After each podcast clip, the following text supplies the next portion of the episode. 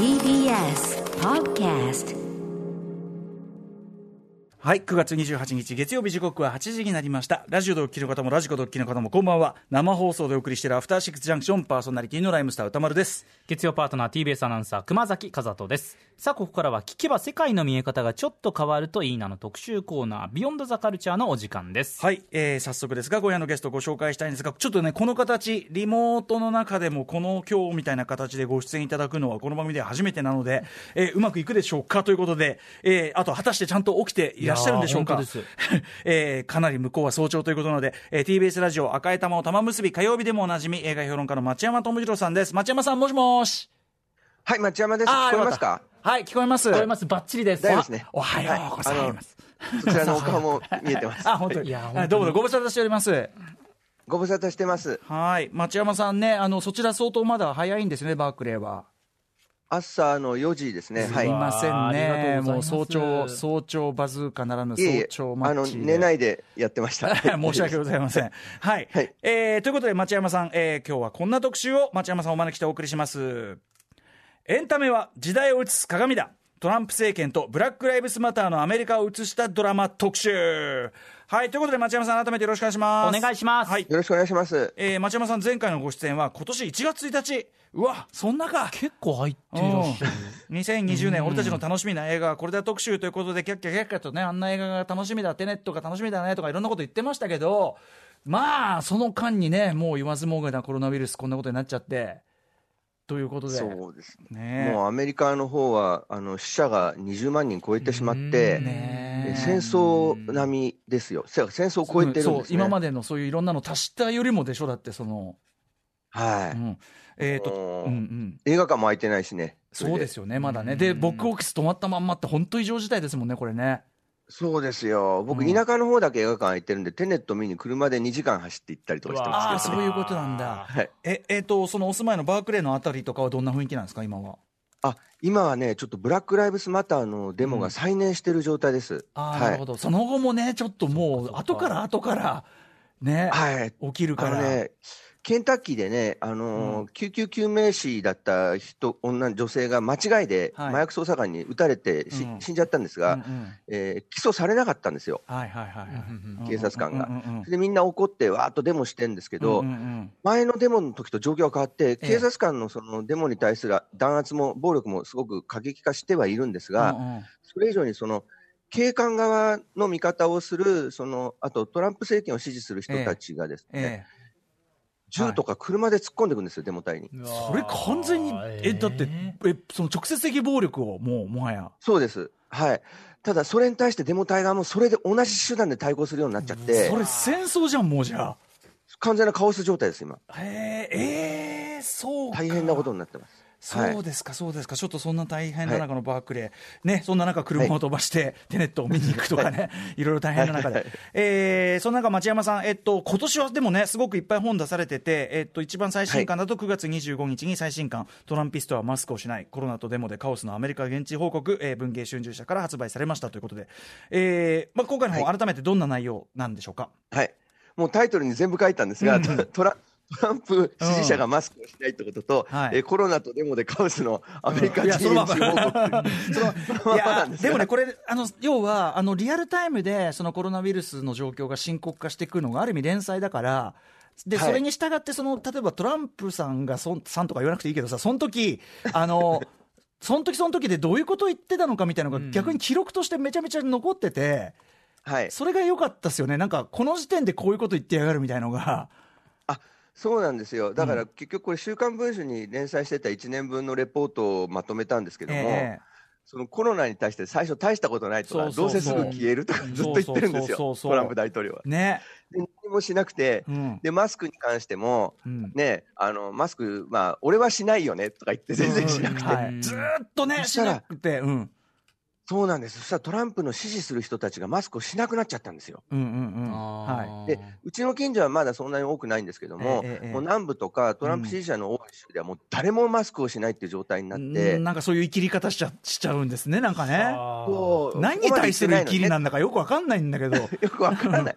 うん。ただそれで感染がもう爆爆発的に広がってって、さらにそのトランプ大統領が集会をやるんですね、そうするとええ。1万人とか集まるわけですよ、はい誰もマスクをしないから、そこで爆発感染っていう、トランプ大統領自身がうんうん。遂げてるっていうのが書いてあります、そのはい。ねとんでもない話、まああとね、ちょっと今日の話題にも出ますけど、例えばタルサでこういうことがあったみたいな、はいはいはい。あれとか。も、ちょっと僕もそこまで知らなかった件とかもすごくあって、勉強にも相変わらずなりますし、うん、はい。というあたり、あと、町山さん、今年めちゃめちゃいっぱい本出されてて、えっと、はい。この間、その1個前が、集英社インターナショナルから6月に出された、えー映画には動機がある、これあの、最前線の映画を読むというやつの、えっと、ボリューム2ということで、こちらもと、てか、まあ毎、毎回もちろん、あの、拝読というか、精読しております。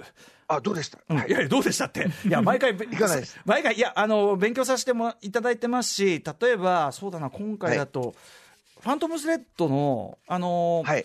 あのポル・トマス・アンダーソンのがこういうことを言はい。っててみたいなあれとか、あんまり僕、ここまで詳しくは知らなかったんですごい、めちゃめちゃ勉強にもなったし、あとね、普通にあ本。人にインタビューしてね、ね、聞直接そう直接聞いてるから、そこのやっぱり一時情報っていうところもすごく勉強になったし、あと、家庭の事情映画でしたよ。うん、なんかこれ、特に今回の話だと、あのラブレスのさ、えっとなんだ、ズビア、はい。毎回言えねえんだな、あれ、えっと、ロシアはい。の監督の、あの人がやっぱものすごくそうズビアギンチェフ。ですそうズビアギンチェフが、あの、はい。直接的なお父さんとの、ね、関係性みたいなのが毎回、その作品を落とし込まれててっていう、だからそのラブ,、はい。ラブレスのラストの、がどうなんでああかみたいな、こんなのさそ、やっぱその映画そのものからは絶対分かんないうん。情報だったりするから、なるほどと思いましたね。僕ね、とにかくね、なんで映画が作られるかって、その動機が昔から知りたくてしょうがなくて、でそれは映画の中にないんですよ。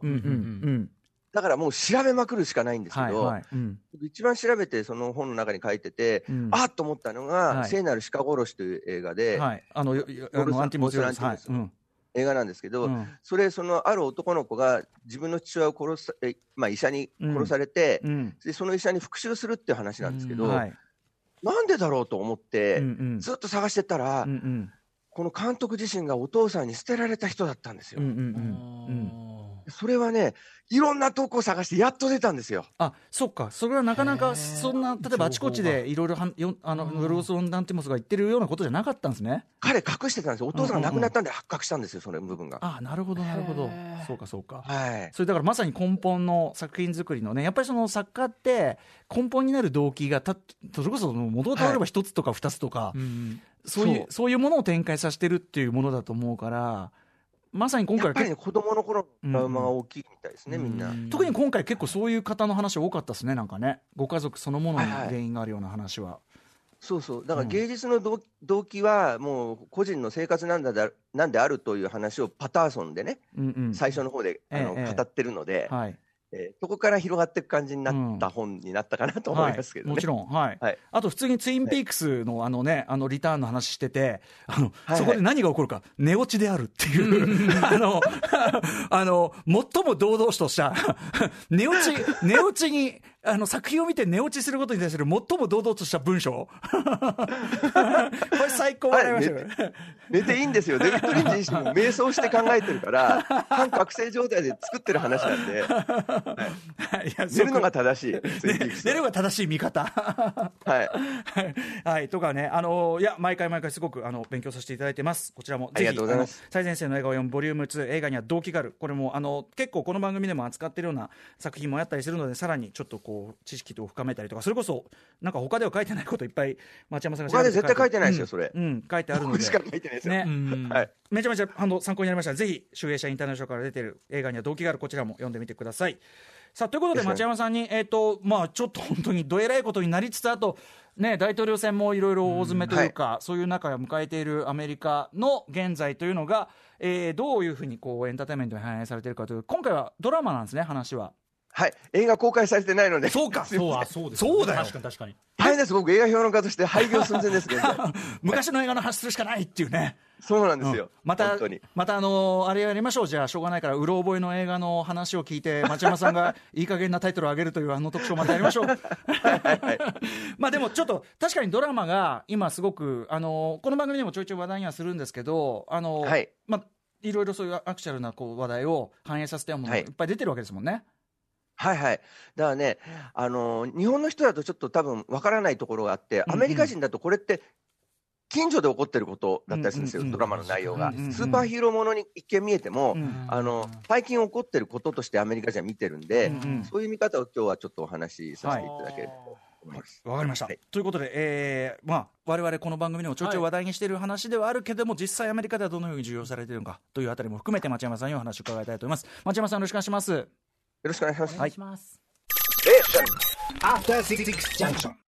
時刻は8時11分です。TBS ラジオキーステーションに生放送でお送りしています。アフターシックスジャンクション。この時間は特集コーナービヨンドザカルチャーをお送りしています。はいということで今日の特集はエンタメや時代を映す鏡だ。トランプ政権とブラック・ライブスマターのアメリカを映したドラマ特集ということで映画評論家町山智博さんに、えートランプ政権そしてブラック・ライブスマターデモが盛り上がって盛り上がってというのをさらに超えてちょっと大変なことになっているというお話さっき伺いましたけど、えー現在の状況影響が大きいドラマを通して、えーアメリカの今というものを解説していただきます。町山さんよろしくお願いします。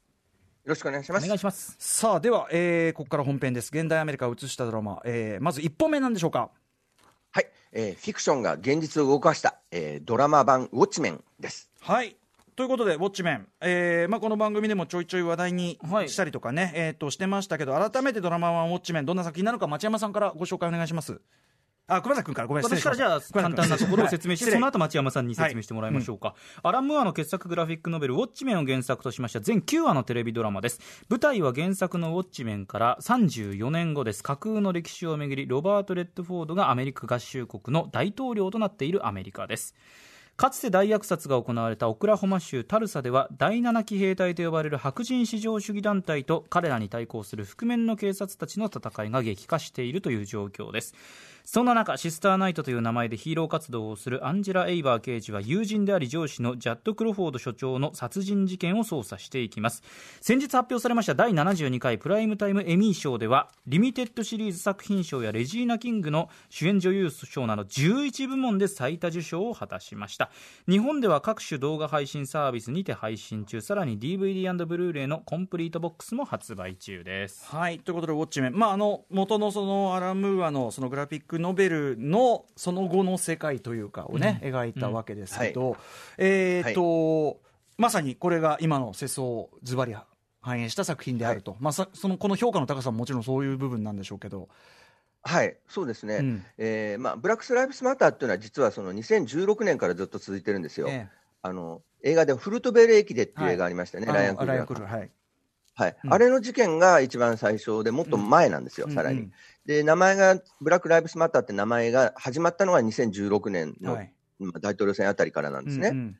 だこれはそれと並行して作られた作品なんで、はい。あのデーモン・リンドロフというね、このクリエイターがもう全う然原作と離れて、うん。今のアメリカをうん。こう、ドラスーパーヒーローものの中に無理やりぶち込もうとしてて、うんうんうんそのただこれ、そのまま反映してるんじゃなくて、はい。全く裏返しに反映してるという、うんうん。裏返しに反映、うん裏返しに反映、だ一番冒頭のシーンが、あの黒人警官がうん。はい。白人至上主義者に射殺されるとこから始まるんですよ。うんうんうん。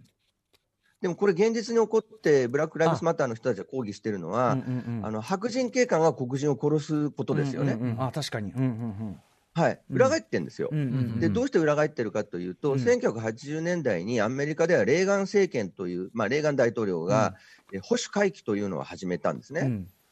で、まあ、白人至上主義者の人たちはレーガンに戻ろうと言っていて、はい、ところがこのウォッチメンの世界だと、レーガン政権がなかったことになってるんですよ。要するにもっとその前からニクソン政権がもっと成功しちゃってる状態のパラレルワールドだから、っていうはい、うんうん。そうなんです。うん。はい、であのオジマンディアスというあのお金と 頭があるうん。スーパーヒーローはい。が、まあ、世界で最もなんか能力が高いうん人間の、うん。人間の最上級みたいなやつが、そうそうそうそう。う。ん。そう彼がそのお金の力を使ってそのロバート・レッドフォード俳優さんのね、うんを大統領にしちゃって、はい。レーガン政権がなくて保守回帰しないでさらにこうリベラルな社会に。あそうかニクソンの後にそう。かレッドフォード大統領になってそうかそうかそうか。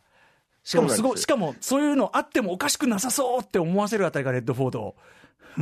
そうなんですよ、うんうん。でレッドフォードがずっと何期も大統領をやって、その間、そのずっとアメリカにとっては、えーやらなければならないならない宿題となっていた黒人への賠償までし始めてると。うんうんうんいう、要するに奴隷にしてた賠償をアメリカはしてないんですけど、今今現実には空手型のやつを、はいはい、うん。で、それでじゃあ世の中良くなってるかっていうと、そうじゃなくて、それでいられなくなった白人至上主義者の人たちが地下に潜って、うん。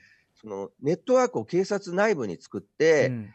いたっていうことがだんだん分かってくるんですよ。はい、でもそれ今、アメリカで本当に起こってることなんですよ。えその警察内部でってやつですか？警察内内部にその、えーまあ、白人至上主義者がかなり入り込んでて、はいうんそのワッペンとかをしてるのは次々と発見されてるんですよ。えそういう秘密結社みたいな、その要するにえー思想信条としてそっちに触れ気味とか、そういう問題じゃなくて、もうき結社化してる。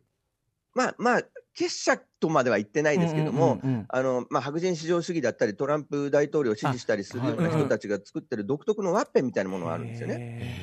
そういうものをつけてる人は、そのデモ隊鎮圧に参加してたりするのが発見されたりですね。なるほど、、でもやっぱ気持ち悪いな、それ。ね。うん。気持ち悪いですよ、ドイツなんかもすごく問題になってて、うんネオナチがあの、ね、あの軍隊とか警察の中に入ってるのは摘発されたりしてますけど、だからそのアメリカで今、そのブラック・ライブスマターの人たちが言ってる警察解体って言ってる言葉があるんですね。うん、解体。え。うん。そうリファンド・ザ・ポリスっていうのは、うん。警察内部の組合がうん。秘密結社化しちゃって、それこそ、うん。それでその起訴されないのはそのせいなんですよ。あの結構な我々から見ても、え？っていうようなことをやって、これはさすがに罪に問われるだろうとかね、やりすぎだろうって思うようなやつも、案外、その軽いやつも、まあ、昔からそうで、ロドニー・キングの裁判の時からそうだけどそ、あのあれってなるのは、一つ理由がはっきりあったということですかね？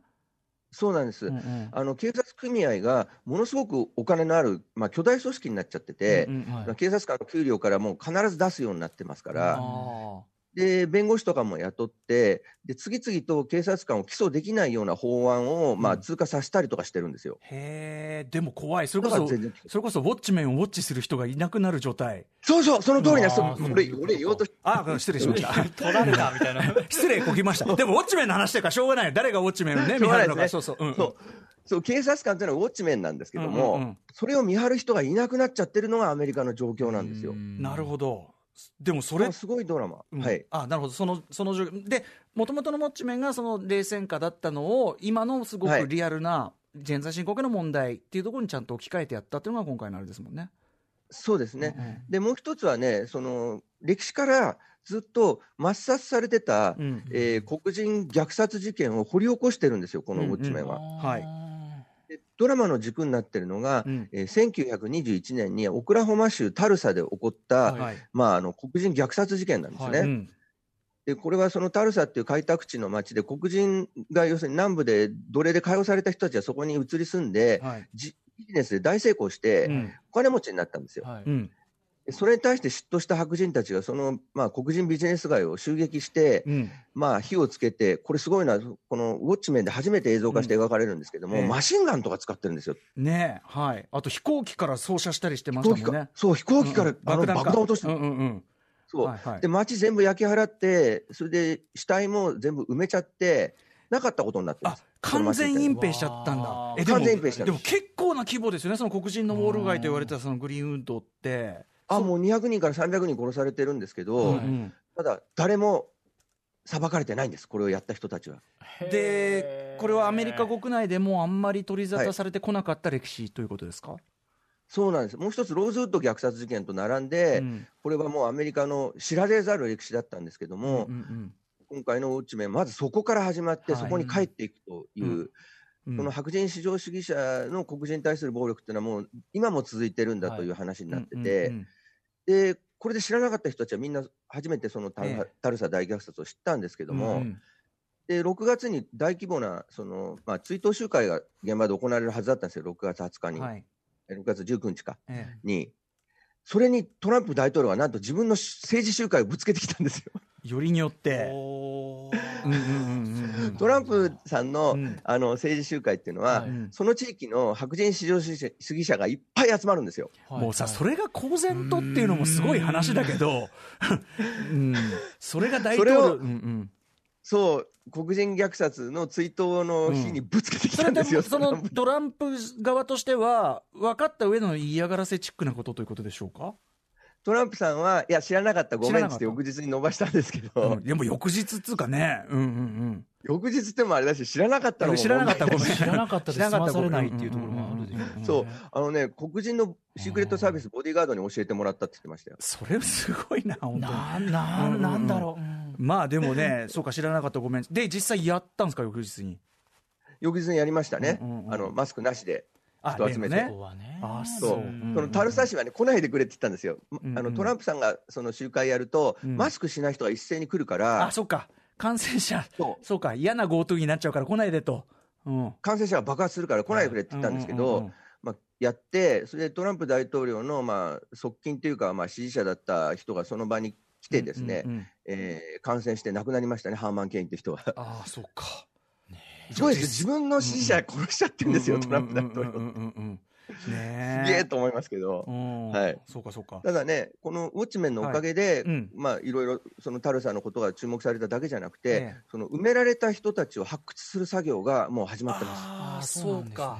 へえ、やっぱりそうそういうところからごす出てきたりするんですか、ボロ、今から。出てきてますね。へはい。え。で、もちろんその遺族の人たちに賠償するというのもずっと市が続けてるんですよ。これ映画、まあウッチメンの中にも出てきますよね、遺族の人に賠償する制度が。そういう形で現実を動かしているうんうんドラマがウォッチメンですね。改めて注目されるようになったっていうことですもんね、これね。そうです。はいはい。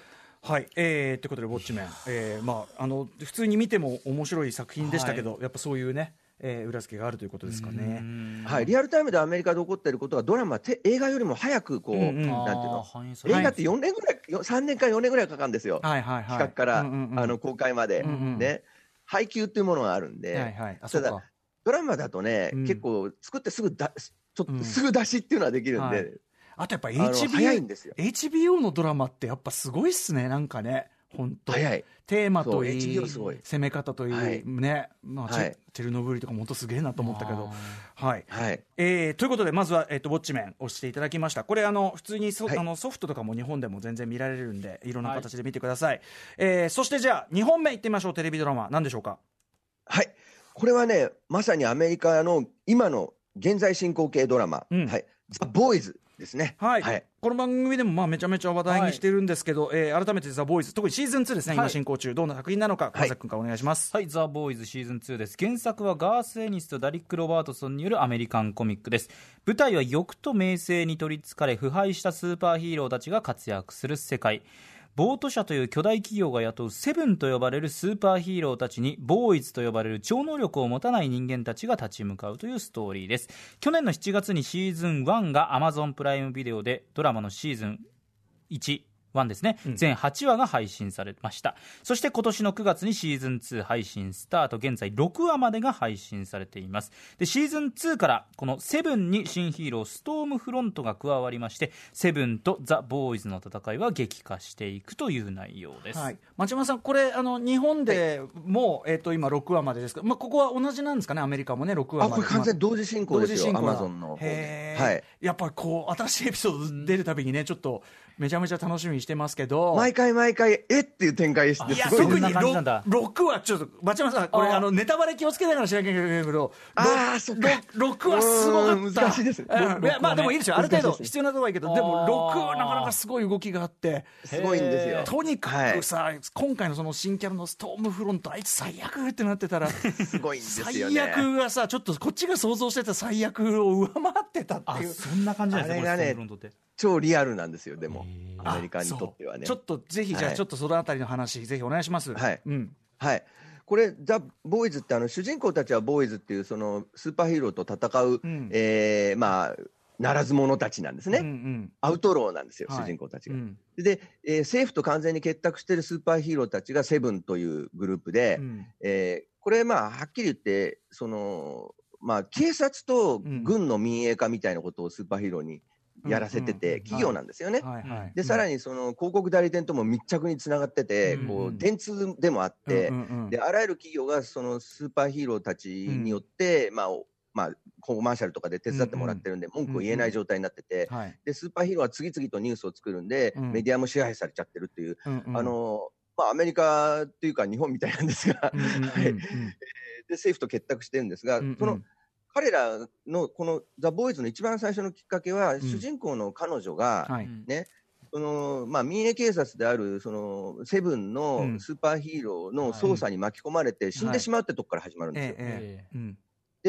この彼女は有色人種なんですよ。うんううん。んで、まあ、それを、まあ、巻き込んでしまったそのうん。スーパーヒーロー側も黒人なんですけれども、ええトレインね。はい。まずそのうん警察機構がその民間人を間違って殺してしまうんですが、起訴できないっていうところから始まるんですよ。ああそのそそのその公のそのあの公的なあれの途中だったからああすみませんみたいな感じで。うん。捜査の途中で殺してしまったんでってことで、起訴されない、これ、完全にアメリカで今起こってるブラック・ライブスマターうの、きっかけそうか。なんですそうかそうか。そういうそうだよね。そうかそうか。はい。うんうん。でしかもその捜査自体がミスっていうか、いい加減なものであったということがだんだん分かってくるんですけど、うんそれも完全にもう、今、アメリカで起こってる現状そのものなんですよ。なるほどね。そうかそうか。そういう構図もあるか。うんうんここが一番軸になってるんで、うんうんうん。でそれに対抗するそのボーイズの人たちが、ある意味、そのはっきり言って、うん。えーアナキストに近い人たちで、うんうんで完全にそのアンダーグラウンド、地下に潜って、うん。非合法的に戦うしかないんですね、うんうんうん。その体制側をうん。スーパーヒーローが、ね、コントロールしてるから、はい。それも今のその、まあ、アンティファみたいな、うんうん。そのブラック・ライブスマターに対抗する人たちがあの闇のネットワーク化してるっていう部分ともつながってくるんですよ。アンティファちょっとアンティファの説明もいるかもしれないです、町山さん、あ一応。はい、はい。あアンティファっていうのは anti-fascist というものなんですが、うん。そのアメリカであの2017年に、えートランプ大統領を支持するその、まあ、白人至上主義者たちがたくさん集まって集会を繰り返すっていうことが起こったんですね。はい。それに対抗して、その反トランプの人たちもある程度武装しなきゃなんないっていうことで、うんうんえー始めたのが、はい。その反トランプに対抗する人たちの、うん。まあ、いなんていうか、まあ、過激派組織、うんうんうんアンティファなんですけども、うんうん。特徴は完全に地下に潜ってることなんです。ああ、はいそうか。あーうんうんつまり名前とか顔が知れると、顔がちょっと映ってるだけで、あの顔が映ってるだけで全部認識しちゃうじゃないですか、今。警察側ははいはいはいだから顔を完全に隠して、マスクをして戦うっていう点で、あの一種のだから、まあ、ウォッチメン的なスーパーヒーロー的なこともしてるわけですよ、マスクしなければならない。お互いマスクかぶって、さっきのウォッチメンともかぶりますね、ね。そうなんです。はい。えーだから、それをアンティファみたいなものをそのザ・ボーイズにね、影響しているので、ある程度、その非常に汚いやり方でしか戦えないという部まあ、しょうがないよね、だってアングラ化しないとた、ね、押さえつけられちゃうだけだし。うんうん。そうなんです、うんうんだから、まあ、怪物に対抗するために怪物になってしまった人たちの話なんですけども、はい。そのもう一つすごく、まあ、このザ・ボーイズの中で、うんはい。えーアメリカ人にとってはリアルっていうところが、のホームランダーというですね、うん。はい。正義のスーパーヒーローなんですよ。まあ、タチの悪いスーパーマンっつうかね。う。ん。はい、うん。で愛国者なんですよ、彼。背中にだってね、なんかあんな正常鬼チックなマンとして。そう、うん。正常期を背負って、それで私のすることはその、まあ、テロリストからアメリカを守ることだ、あの世界を守るって標語をね、わざわざアメリカを守るに変えさせてましたもんね。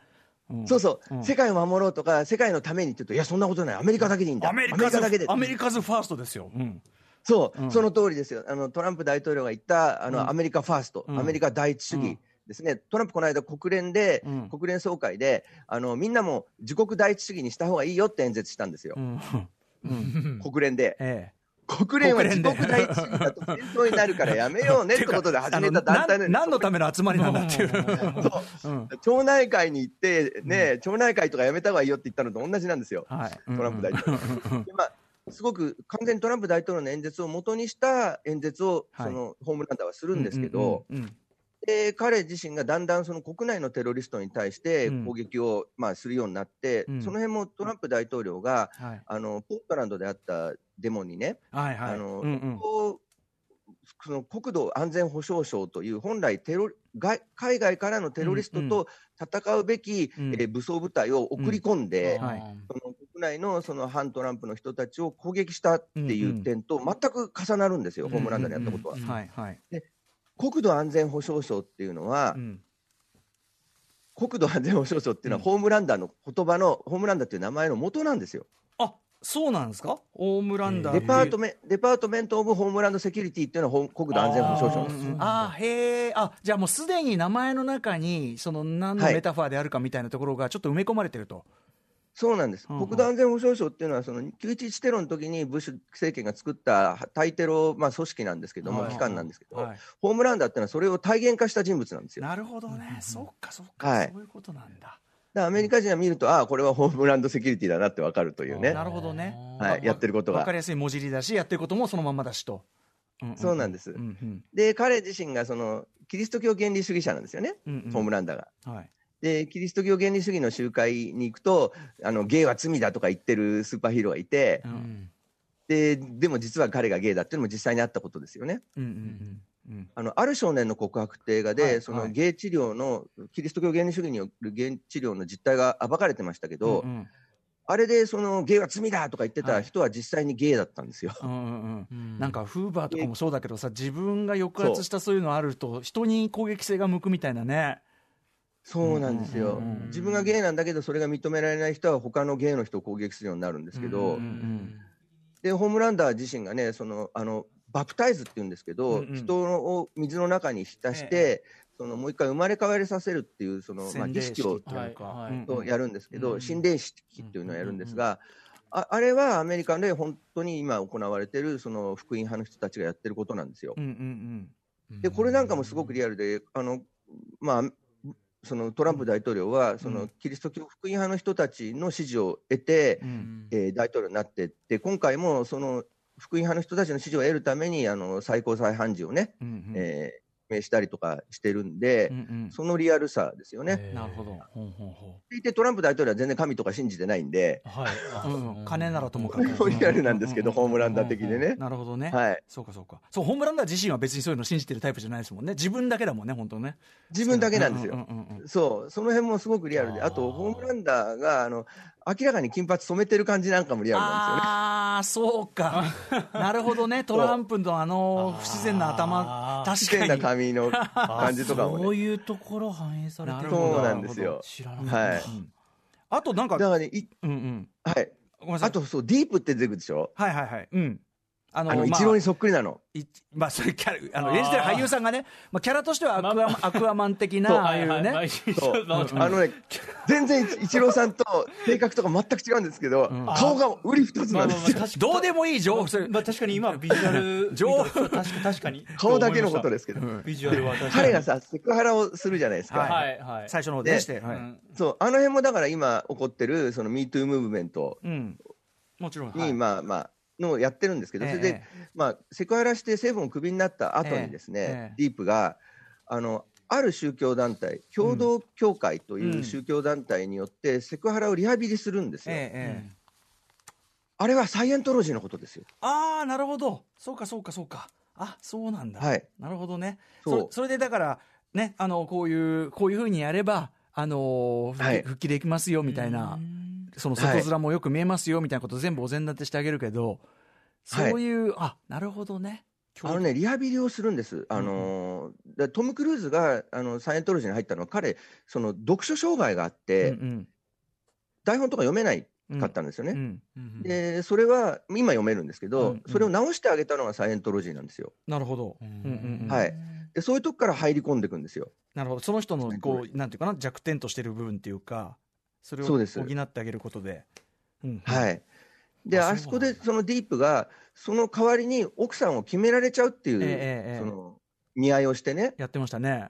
やってましたよね。あれもトム・クルーズがやった見合いなんですよ。あそうなの？へそう。トム・クルーズはその、まあ、最初の奥さん、ニコール・キッドマンと離婚した後に、うんうんうんあのサイエントロジーの仕込みで、そのさまあ、見合いをややるんですよ。うんうんで、それがなんとバレたのは、スカーレット・ジョハンソンがその見合い見合いをやらされたから、彼女、あの、うんうんとんでもない人なんで、ああ、うんうんトム・クルーズと見合いしたわよって言っちゃったんですよ。へええそれはそのスカーレット・ヨハンソンはあの一応ガチでサイエントロジー行ってたってこと？それともサイエントロジーじゃないんですよ、彼女は。い。あじゃないけど、そうただ奥さんを次に見つけるときは、サイエントロジーが管理してるんですよ、すべて。うんうんうんで、サイエントロジーの人は当てがわれて、その見合いも、あの後からその人が、あの見合いさせられた人が告発しちゃったんで、バレちゃったんですけども、この人はあのーまあ、ばらしたためにあの監禁されたりして 大変だったんですけど、それは別のドキュメンタリーになってますが、うんうんうんあのいろんな女優さんに次々とその見合いをして、サイエントロジー的にどうかっていう見合いをしてて、サイエントロジー的にどうか。うん。そうスカジョさんはあのあんまり気にしない人だから、何でも喋るんで、喋っちゃって、ばっちゃったっていうなるほどね。事件を元にしてるんですよね。うんうんうん。はい、へえそういうのもじゃあアメリカの人だったらああれかってわかるわけだ。だからね、うん。あのサウスパークとかうん。シンプソンズっていうアニメがあって、えあとアメリカではサタデーナイトライブっていうあの、うん。お笑い番組は毎週やってるんですけど、ええ。それが大抵時事ネタなんですよ。えええうん。でサウサウスパークなんてすごくて、あれ2人で作ってるから、うんうん。前の週にあったニュースがすぐ、すぐアニメになって放送されるんですよ、ええギャグで。ええうん。まあ切り絵ギャグだからね。そうなんですよ。うんうん。だからアメリカのすごいのは、そういうあのお笑い番組とかお笑いコメディのその政治ネタが全部実名ですけどね、ええええあのうん。トランプも誰も彼も全部実名で出てくるんですけども、うん。それを見てる感覚に非常に近いんですよ、ザ・ボサウスパークとかに近いと。うん。近い。うんうん。あ、あのネタやってる、あ、この間あった事件のネタだっていう、ものとして見てるんですみんな。でもさそだとしたらやっぱ、はいもうそういうこうなんていうかなもうダークはないコメディとして笑うしかないほど現実がすすごすぎるっていうか、すごいですよ。だって、これ、ザ・ボーイズ見ると、日本の人は、ひでえことは行われてんなってって、そうん捜査の途中で殺されても起訴もできないのか。アメリカ、それなんですよ。ねそれが現実って考うんうんえたら、うんしかも現実なんですよ。しかもそこを中心にさっき言ったものすごいねあの本当内戦状態みたいなことが実際に起こってるわけだから、はい。うんあのーそれでね、途中で、まあ、今日言っていいのかどうか、えーストームフロントという新しいいやまセずい時は大声出しますからね。はい。そうですね。あとストームフロント。やお願いしますね。うん。ストームフロントという新しいキャラクター、うん。シーズン2はい、うん。女の人でね。うん。で、最初はその女性の、まあ、社会進出みたいな感じで、フェミニストみたいに見えるんですよね、彼女は。あの現代のね、そういう SNS のそういう言論の流れみたいなの、むちゃめちゃうまくコントロールしててね、今っぽい人かなって思うんですよね、なんかね。ツイッターとかインスタとかをものすごい駆使して、うん。その、まあ、世論をね、うん、なんていうか、コントロールすることができるなんかカジュアルな物言いとかも含めて、あすごい今っぽいキャラクターだなっていへう、ーうまいことやりやがんななんて思って見てんだけど、そうう。ん、でもね、彼女の名前のストームフロントというのは、えーネオナチの、え連絡サイトの名前なんですよ、アメリカでは。うんうんうん、へで、え。2017年にあのトランプ大統領を支持する人、右翼の人たちが集まって、うんうん。そのデモ隊、反対するデモ隊に車で突っ込んで人を死なせた件があったんですけど、ええ。あの集会とかで、あのまあ、人に集合をかけてたのが、そのストームフロントというサイトだったことが発覚して、ネオナチサイトだったんで、はいはいであのインターネットから消えたんですよ、その後、うんうんうん。その名前を取ってるのがストームフロントなんですね。じゃあもう登場した瞬間に、あこいつはやべえっていうのは、もう名前の時点で。アメリカ人は分かるんですよ。そうなんですねあ、ストームフロントって、これはネオナチだって分かるんですよ。なるほど、なるほど。しかもね、ちょっはいと、町山さん、こんぐらいにしておきましょう。それ実はっていうね、ことですもんね、これはね。それが。で、うんあと、その、まあ、でネタバレにならないですけど、さっきのあの、ね、SNS を使って、うんはい。その、まあ、悪い情報とかがあるわけですね。そのスーパーヒーロー、セブンの人たちが悪いことしたことを、全部隠していくっていんううん。ことを彼女はするんですけど、うんうん。それにフェイクニュースってつけて、はい。あの、ビームを作って拡散するんですけど、うんうん。はいはい。まさに。あれはトランンプ大統領がまさにやってることで、今、今トランプ大統領が実は税金を10年間も払ってなかったことが発覚しね、て、はい、話題になってます。話題になってますけど、うんまた言ってますね、えフェイク、フェイクニュース。フェイクニュースって言ってるんですけど、そういうんだったら、納税証明書本人が出せばいいのに出さないで、うんただフェイクニュースっていうだけで、本当にトランプ支持者の人たちは、ああ、あれはフェイクニュースなんだって、CNN の嘘ついてんだってうんうんうん分かっだ勝手に想像するんですけど、うんうんこのね、ザ・ボーイズのすごいのは、敵が CNN ってはっきり言ってるんですよ。うんうんうんうん。あ、そこも名指しっていう。名指しなんですよ、CNN が。うんうんで、CNN に流すことで、あのースーパーヒーローたちの、その、偽善は暴かれるとか言ってるんですけど、うんうんそれ現実のアメリカで今起こってる、CNN 対トランプの対立そのものなんですよ。うんうんうんうん。そのね辺もね、実名っていう感じなんですよ。そうかそうかそうか。えーっていう。うんうんうんはい。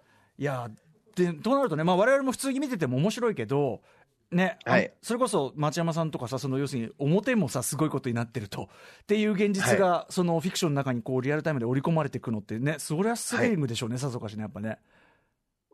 いや、本当にだからこれはやっぱりドラマ、僕映画見れなくて今映画やってないから、うんドラマしか見てないですけど、ドラマの面白さはこれですよね。速さ。リアルタイム性でね。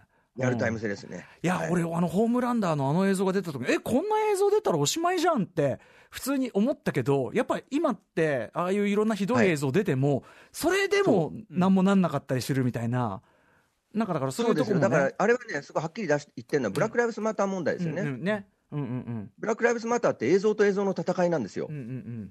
で、まあ、デモ隊とかその黒人がひどい目に遭わされてるのが最初にスマホで出回ったんで、スマホ映像が、うん。それから起こった運動なんですけど、それに対して今度はブラック・ライブスマターの人たちがやらかしちゃってる部分が、そのうん。まあ、ツイッターとかで回ってきて、それであいつらは犯罪者じゃないかって言って、映像に対する映像の戦いがその SNS で起こってるんですけど、うん。まさにそれですよね。ねとか、はい。こう表面的なポリティカリーコレクトネスみたいなののすごいこうあれとか うわもうここまで話来てんのかっていうさポリティカリーコレクトネスちゃんとしましょうねっていうその先っていうかちゃんとしましょうねって言ってるやつのそのねスタンスとかさ。そう、うん。だからまあ、ストームフロントがね、本当にフェミニストで女性のね、社会進出って感じで売ってて、うん。実はものすごい右翼で差別主義者で白人至上主義者でっていうところとか、まあ日本でも起こってることですね。あとそのね、ゲイのカミングアウトっていうのもさ、すごくこう歪んだ形でこうね、伝えようとしてたりとか。あのそれを商品化して売ろうとするっていうね。だしその、その性別役割をね、ちょっとね、性別の役割がこう見えた方がね、これ、あの皆さん安心するんでみたいな、そう。え、それひどくない？みたいな、そう、うん。電通みたいのが入ってて、うん。広告代理店が全部、そのなんていうか、ブラック・ライブズ・マターだけじゃなくて、そのフェミニズムとか、それ全部実はそれを利用して、プロパガンダに使ってるとかね。ね。あの監督がウルフ・オブ・ウォール・ストリートのズラコフでしたね、あれね、だからそうそうなんですよ。やってたけどさ。そうなんですよ。やややってることも同じですけど、うん。すごいこれだからあ今言ったらアメリカの問題だって言ってたんですけど、やっぱり日本の問題でもある、もちろんもちろん。ううん。ん日本でも同じことが起こってるんで、うんうんうん。まあ、これはすごいドラマですよ、ものすごい攻めてます、むしろこっちはね、表面化あんまりゴリゴリしてない分、ちょっと悪質かもしれないけどね。そうですね。はい、さあ、でということで、まあ、主人公はいいやつですけどね、すごくね。はい。あまあね、うん、そう。いやでも大変大変な目に遭い続けて大変だな、一応なあいつけて、うん、サンドバッグみたいになってますが、主人公が。はい、ヒューイ君が。はい、ヒューイ君ね。はい、そして、えー、じゃあ3つ目いきましょう、3つ目、最新ドラマですね。はい。えー怪物よりも怖いのは差別、ラブクラフトカントリーです。はい。これもこの間ね、ラブクラフト特集の時にちらりと言いましたけども、えークトゥルフ特集ね、えーの時にちらりと言いましたけど、改めて、じゃあ、熊崎君から解説はいいします。ラブクラフトカントリーです、ゲットアウトやアスなどのジョーダン・ピール監督とスター・ウォーズシークエルシリーズの J.J. エイブラムスが、えー制作総指揮を務めたドラマですえー歌丸さんからもありましたがクトゥルー神話の始祖として世界中のファンからも愛されています作家 H.P. えーラブクラフトの小説をに登場するモンスターをモチーフにした怪物たちが日常に侵食していく恐怖を描いていきます舞台は1950年代のアメリカ。失踪する父を探す黒人青年がその道中で人種差別という現実の恐怖とモンスターの襲撃という非現実的恐怖に対峙し悪戦苦闘する様を描く SF ファンタジーです。日本では10月24日からスターチャンネル EX にて配信が始まります。はい、あの僕、ちょっとあの一足先に2話だけ、えー見させていただくことができて、ちなみにアメリカでは今、何話ぐらいまでいってるんですか？もう6話ぐらいまで行って6話ぐらいまでいってる。はい。えーということで、えーとまあ、この間ちょっとね、あのクトゥルフ特集第2弾をやったんですけど、はい。その時もちょろっと触れたんですが、改めてじゃあ町山さんからどういう作品なのか、はい。これね、主人公がですね、黒人で朝鮮戦争から帰ってきた英雄なんですけども、うん。えー喧嘩は強いんだけれどもオタクっていう設定なんですね。うんはいうん。うんで SF オタクで、うん。その SF の漫画とかですね、えー怪獣ものばっかり読んでて、うん。で現実とかその怪獣ものの区別がつかなくなってるという、まあ、あの僕の友達っていうか えま町山さんじゃないの？の そうで俺自身なんですけど、喧嘩強くないですが、はい、で彼が、まあ、故郷に帰ってくるんですけど、うん。まあ、差別がひどいわけですよ、ええ。1955年っていうのは、うんうんで。そこで最初にバスに乗ってるんですけど、白人席と黒人席が分かれてて、うんうんで黒人席に座ってる隣のおばさんがローザ・パークスさんなんですよね。ローザ・パークスさん、ローザ・パークスさんはそのアメリカの黒人の人権運動のきっかけになった、うんうん。えーバスボイコット運動を最初にした人です。ゲット・オン・ザ・バスの、そうか、うんうんうん、そうです、あのおばさん、そうなんですよ。うんうんうん。で白人席に座ったことで、そこからそのアメリカの黒人のその、まあ、平等を勝ち取る運動が始まったんですが、はい。まさにその始まりを、うん。えー舞台にしてます。うん。はい、で主人公はオタクなんであの HP ラブクラフト大好きなんですけれども、ね、と怪獣がいっぱい出てきますからクトゥルーとかね、ええダウンとか、ええ。ね、でもラブクラフトというのはうん。ものすごい差別主義者だったんですよ。そうですね、はい。はい、うん。でそれは後になって分かってきたんですけど彼が残した書簡とか詩の中にうん。黒人を差別するひどい言葉がいっぱい書いてあって、なんか特にそのうんニガーの誕生という言葉が、うんうんうんあの詩があって、それはその白人と白人をその神様が作った後に動物を作って、その白人とその動物の間に黒人を作ったんだっていう詩を書いてるんですよ、ラブクラフトは。はい、なんか彼のその陰謀論とか脅迫観念のベースになんかねそういうこうそうなんです。自分が生きてきた世界が変わっちゃうんじゃないかとか、うん根本から歪められてんじゃないかみたいなそういう勝手なこう妄想というか脅迫観念みたいなのありますもんね。はい。うん。だからそのその頃ままさにその黒人が立ち上がろうとしていた時なんですけれども、そのラブクラフトが恐れていたのは黒人が立ち上がることだったんですよ。うん。自分自分のなんかその見知った世界が変わ変えられてしまうみたいな。そうなんです、うんうんうん彼らが人権を黒人が人権を持ったり、それましてやその白人と結婚して婚結したりするのが恐ろしくてしょうがなくて、うん。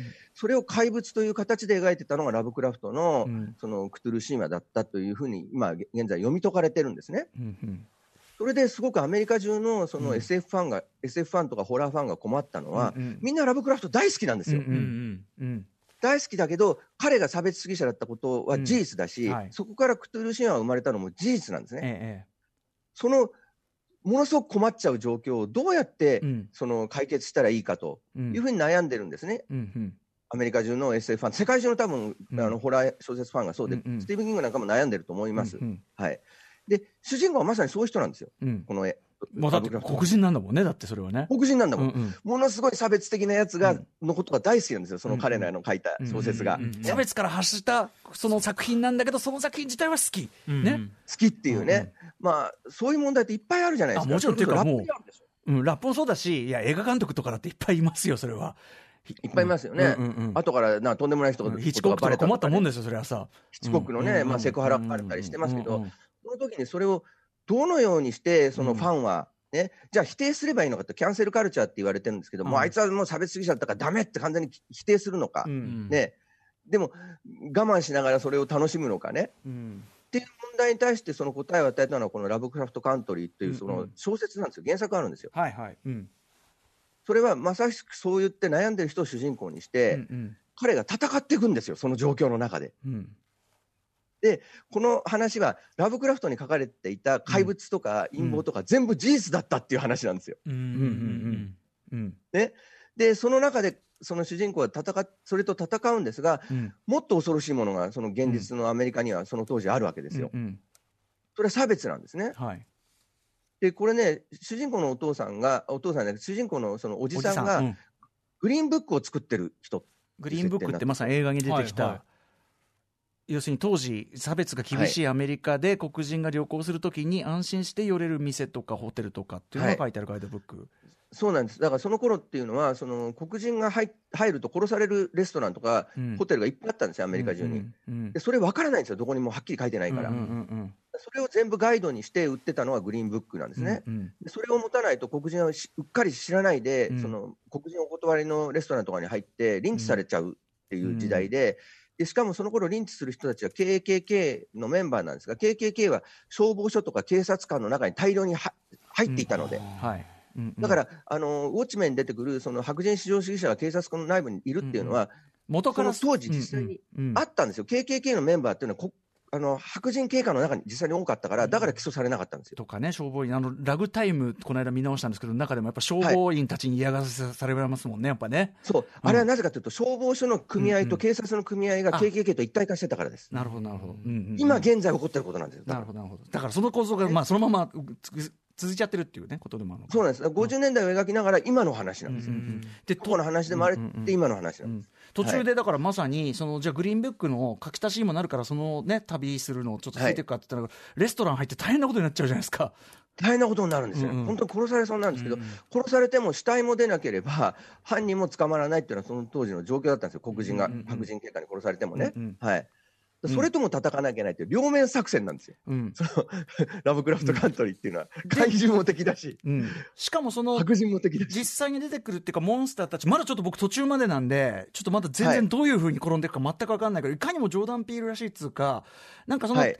あのババケモンたちはそのさ、さっき言ったはい。ラブクラフトが抱いてた、その差別意識から来る恐怖心みたいな、なんかもうそれの具現化っていうか、そう。なんかきっとそうラブクラフト自身みたいな人がそのラブクラフトカントリーを仕切ってるというね、あの黒人の、まあ、う人種的な台頭に対して対抗するための、うん。まあ、ストームフロントみたいな人人ですよ。うんうんねあの超能力の代わりに怪物を使うっていううんうね、ん全く全部つながってるんですよ、現実とラブクラフトと、うんうん。ウォッチメンと、うんうん。ね、ザ・ボーイズと。でも今、そのね、なんかラブクラフトっていうカウントリーってまずやるんだったらってところで、あやっぱりこう、彼がその差別的であったこととかっていうのを、はいにどう向かい合うかって、やっぱやるべきだと思ったし、すごはい。いこう、あ納得っていう感じの方向性で、まだ2話しか見てませんけど、はい、うん、なんかさすがジョーダン・ピールというか、うん、そうですね、あのージョーダン・ピールはね、ものすごくもうホラーオタクで、うん、もうすごくオオタクでオタクでしょうがないから、ラブクラフト大好きなはずなんですよ。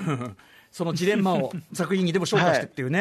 はい。はい、町山さん、えっ、とね、申し訳ない、お時間来てしまいました。はい、はいすいません。えー、では最後に町山智博さん、えー、お知らせことなどありましたらお願いします。はい、えーもう今発売中のですね、えートランピストはマスクをしない、えーコロナとデモでカオスの、えーアメリカ現地報告ですね、今発売中ですので、ぜひこれを読むと、えーうん。大統領選が何が問題なのかって、もうさ 前書きのところにしっかり書いてありますから、うん。この5ページぐらい読むだけで大統領選は大体わかりますよ、今回の。はい、うん。